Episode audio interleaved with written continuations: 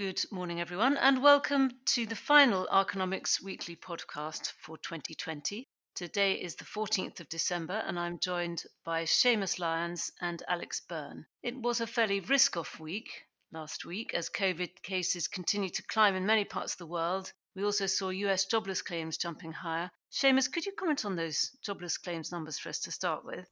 Uh, yeah, good morning, Lorna. Just to begin, the COVID pandemic is indeed wreaking havoc in the U S. The seven-day average death rate is now higher than at the height of the pandemic in the spring. So you had a number on Saturday, three thousand three hundred nine deaths, which is the highest number ever recorded. Hospitalizations are now at record highs, and this is leading to more restrictions and local lockdowns. For instance, California has announced a new stay-at-home order, which is, you know, the largest state in the U S. So the impact of this latest wave of infections was very evident in the weekly jobless claims. They jumped from seven hundred sixteen thousand to eight hundred fifty-three thousand, which is the highest number in almost three months. And also continuing claims, they rose as well from five point five million to five point seven six million. And that's a reversing kind of stretch of three months of decline. So all very bad news on the job side. And this on the back of uh, pretty negative news the previous week on the, on the non-farm payrolls. So this all weighed on markets last week.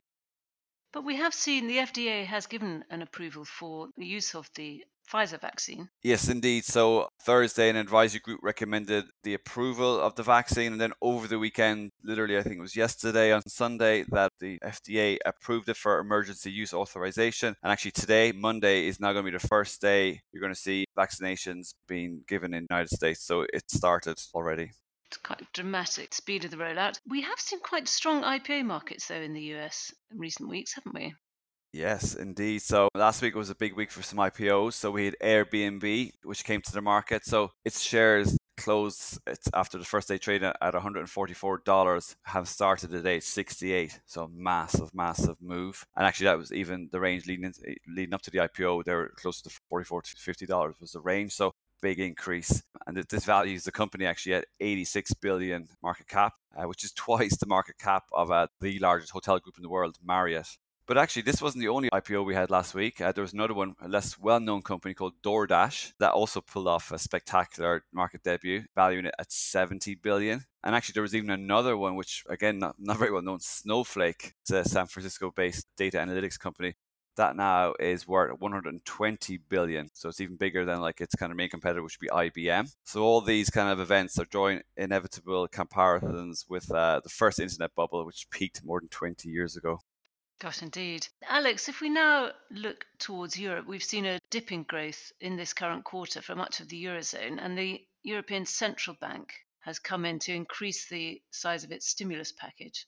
Thanks, Lorna. Yes, morning. The E C B, I would say, surprised on the upside with their actual announcements of stimulus measures, but probably the commentary around them was less supportive. So just briefly, they're essentially going to increase the amount of payment pandemic emergency stimulus by five hundred billion. That takes the total to one point eight five trillion. And also they're extending that to March twenty twenty-two. The market expectation was the end of twenty twenty-one. And the principal investments will be reinvested until the end of twenty twenty-three. So you can see that they're really setting their sights on the long-term support for the market with this. In addition to that, they're also extending T L T R O to June twenty twenty-two. Again, the expectation was that that would end at the end of twenty twenty-one. Um, so really leaving no doubt in investors' minds that this is this stimulus is going to be around for a long, long time.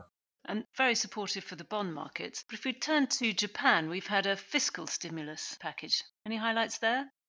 Sure. So this is the third stimulus package that they've released. So Prime Minister Suga, over the last part of last week, uh, announced a, sick, uh, a stimulus package that was the equivalent of six percent of G D P. So again, pretty large when you consider the size of the Japanese economy. It's the size of a lot of small countries' G D P at all. This is in similar regard to what we've seen in Europe. So the bulk of the stimulus is focused on digital improvements and innovation and green technology, with the remainder in place to support the directly pandemic hit industries and other things like that. But that's the, the kind of principal amount we'll be going for digital and green tech. Interesting, and, and sort of following what Biden's saying in terms of building back better. Seamus, turning to the week ahead then, the key event is likely to be the U S Federal Reserve meeting. What should we expect from this meeting, Seamus?